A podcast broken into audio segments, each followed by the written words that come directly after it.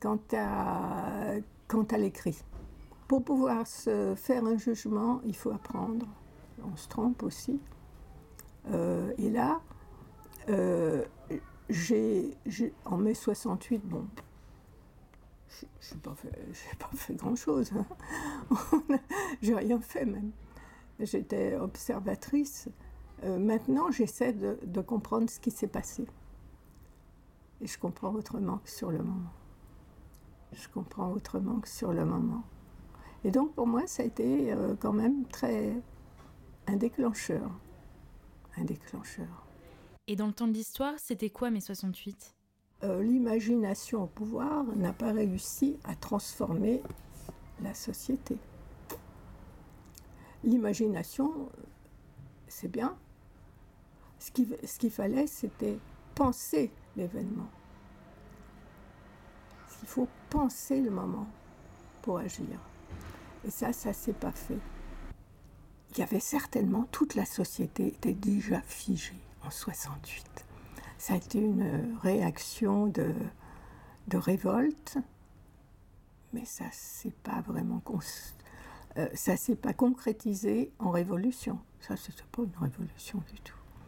C'était une révolte. Et la révolte, ça, ça construit rien. Ça, ça ne construit rien. C'était presque peut-être une réaction, un, un, sentiment sur ce qui allait arriver, c'est-à-dire aujourd'hui. Mais est-ce que notre génération n'a pas encore un mai 68 à mener? Et, et justement, moi, je suis dans la problématique comment recréer des mouvements communs? Comment Parce qu'il y a une grande diversité de démarches, de recherches. Ici, les gens, comme les gens parlent, euh, beaucoup de gens cherchent, ont des petites initiatives. Et pour moi, c'est l'espoir. Mais il n'y a rien qui est sorti comme sur le plan intellectuel. Je dirais même qu'il y a une carence intellectuelle. Donc c'est un beau champ d'action pour les jeunes gens. Réfléchir pour agir. Réfléchir pour agir. Et ce que peuvent faire les jeunes gens, c'est pas rien. Si modeste que ce soit, c'est, c'est pas rien. Euh, oui, c'est important. Alors pour, euh, pour reprendre les, les paroles de, de, de, Françoise Hardy du, du, générique, elle dit On se dit qu'à 20 ans, on est les rois du monde et qu'éternellement, il y aura dans nos yeux tout le ciel bleu. Et c'est vrai que c'est un peu un mythe que euh, euh, la vingtaine serait l'âge d'or de la vie et qu'après, ce serait une sorte de déclin. Alors vous, euh, qu'en pensez-vous? Alors, j'aimerais beaucoup avoir 20 ans aujourd'hui parce que il y a beaucoup de possibles pour les possibilités pour les jeunes gens. Et il y a énormément à faire. Et mes forces déclinent, ça c'est une réalité. Mais moi, je, je me l'ordre des choses, c'est quelque chose, c'est une donnée. Je ne me bats pas contre ça. Je, je, je, me bats contre quelque chose que je peux changer, mais pas sur quelque chose que je ne peux pas changer. Donc ça, ça fait partie de la nature humaine, la, la, la, la comment dirais-je, limitée dans le temps. Ça donne d'ailleurs plus de prix au présent. Et si vous aviez 20 ans aujourd'hui, que feriez-vous? Alors, j'apprendrais des langues pour euh, communiquer avec le plus de personnes je voyagerai pour voir un peu comment ça se passe ailleurs, mais je reviendrai dans mon pays. Parce que, en fait, je suis très nationaliste, probablement. je reviendrai dans mon pays parce que je pense que ma place est là. Et que c'est dans son pays qu'on peut le mieux agir, mais il faut aussi avoir été ailleurs, euh, quitter son milieu, quitter son milieu mais moi, mon ennemi, ça a toujours été ma santé. Toute petite. J'étais tout le temps malade. Euh, et, et, alors, euh, alors j'étais comme j'étais malade, j'étais privée de ci, j'étais privée de ça, de ma santé délicate. Je me suis dit, j'en ai marre, je veux être comme les autres. Donc je serre les dents, c'est tout ce que je peux dire. Mais j'ai toujours cette mauvaise santé. C'est-à-dire, euh, ces forces limitées, je ne suis pas une force de la nature. Dans ma famille, il y a des forces de la nature, mais moi, c'est tout le contraire. Je me suis dit, je veux être comme les autres. Pas de régime spécial. Alors là, on a beaucoup parlé du passé, mais le temps, c'est aussi l'avenir. Alors, est-ce que dans... vous avez une grande préoccupation en ce moment sur, euh, sur l'avenir par rapport à ce temps qui, s'écoule? Il, il, se pose quand même à moi la, la, la, question de la transmission de la librairie.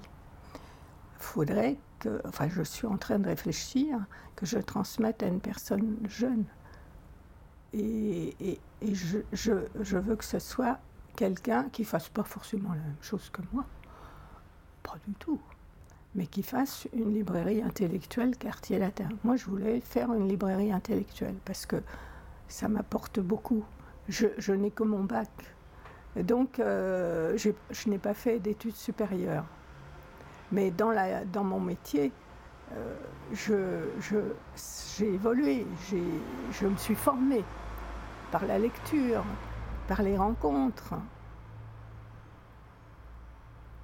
dans la vie aussi vous apporte euh, des occasions de progresser. Enfin, je ne sais pas si j'ai progressé. en tout cas, d'évoluer. Mais euh, oui, il va, se pose à moi la question de transmettre euh, cette... Je souhaiterais que ce soit une librairie intellectuelle mais je ne demande pas qu'on fasse la même chose que moi. Ça va devenir une nécessité. Euh, parce que si je disparais, ma famille vendra tout. Euh, forcément. Euh, bien que j'ai annoncé qu'il fallait que je réfléchisse et que je voulais transmettre à, un libraire, ce qui n'est ce qui est pas si facile que ça. mais il faut y penser. Oui, mais moi, ça m'impressionne énormément la, à quel point votre librairie est dynamique, il y a tout le temps de l'activité, des conférences, euh, c'est vraiment un endroit très vivant. Oui, j'essaie de faire quelque chose de la vie, de ma vie, de temps qui me reste. J'essaie d'en faire quelque chose avec les moyens que j'ai. Voilà. Mais on ne sait pas comment on va finir. C'est vraiment une énigme. Oui. oui c'est vrai. C'est vraiment une énigme. Mais je crois que chacun peut faire modestement un petit quelque chose. Et on ne connaît pas la portée de nos actes. Une modeste personne, l'acte d'une modeste personne euh, peut avoir des conséquences capitales, ce qui donne du sens à ce qu'on fait à la fois modestie et en même temps, euh, c'est pas, ce n'est pas rien. Le petit quelque chose que chacun peut faire. C'est extraordinaire. Cette liberté qui est donnée à chacun, ce choix. Et je pense que si, euh, autrefois, quand, euh, quand j'avais fait une erreur, une bêtise, j'avais du mal à surmonter ça. Voyez, j'étais perfectionniste. J'ai changé. Euh, maintenant, si on a fait une erreur, faut en tirer les conséquences. Voilà où on a progressé. Et revenir dans son chemin. Donc c'est pas grave, c'est pas si grave que ça d'avoir fait une erreur. Ça, c'est la pensée chinoise qui m'a euh, apporté cela. Si on s'est trompé, dans la mesure où on en tire les conséquences, on a progressé. En anglais, il y, a un proverbe qui dit Sometimes you win, sometimes you learn. Parfois on gagne, parfois on apprend. Et oui, c'est formidable. Et vous savez, il y a une sorte de, d'idée un peu préconçue sur les personnes âgées qui, qui diraient tout le temps c'était mieux avant. Alors qu'est-ce que vous en pensez? Est-ce que c'était vraiment mieux avant? Alors moi, je ne dis pas ça, c'était différent. C'est pourquoi je pense que les jeunes, j'aimerais bien avoir 20 ans, mais ça, malheureusement, ça n'arrivera pas. Euh, j'aimerais bien avoir les possibilités qu'ont les jeunes gens maintenant, que je n'avais pas à l'époque. si vous voulez, les générations d'avant, avant moi, euh, qu'on a beaucoup critiqué, elles avaient un idéal humain, et ça on ne peut pas leur retirer, même si elles, se sont trompées. Elles avaient un idéal humain. Maintenant, on, est devenu en Occident très égoïste. Il n'y a plus d'idéaux. Il n'y a plus d'idéaux. Euh, il y a quand même des gens qui ont un idéal. Il y a quand même des gens qui ont un idéal. Moi, je pense que c'est toujours une minorité. C'est pas une raison pour euh, renoncer. Ah c'est toujours une minorité. Euh, et c'est là où, j'aimerais avoir 20 ans, parce que je me dis, euh, il y a tellement de besoins. Vous voyez? Et, justement, quand vous faites ce chemin-là, vous vous sentez mieux dans votre peau. Bah, écoutez, merci beaucoup. Moi, je suis ravie, euh, je suis ravie d'avoir échangé avec vous. Alors, je, vous laisse le mot de la fin. Euh, moi, j'aimerais beaucoup comprendre euh, les jeunes gens d'aujourd'hui. Du moins, j'essaie de le faire. Il faut les comprendre. Il ne faut pas demander aux jeunes gens d'être ce qu'on était quand on avait leur âge. Alors ça, non. Ils sont dans un monde différent euh, ils ont une formation différente et, les jeunes gens peuvent apporter beaucoup. Les jeunes gens peuvent apporter, apprendre, réfléchir, réfléchir pour agir et essayer de trouver des moyens de recréer du commun, de l'union. Ça viendra. Ça viendra. Moi, j'ai l'espoir. Alors euh, voilà, l'émission est terminée.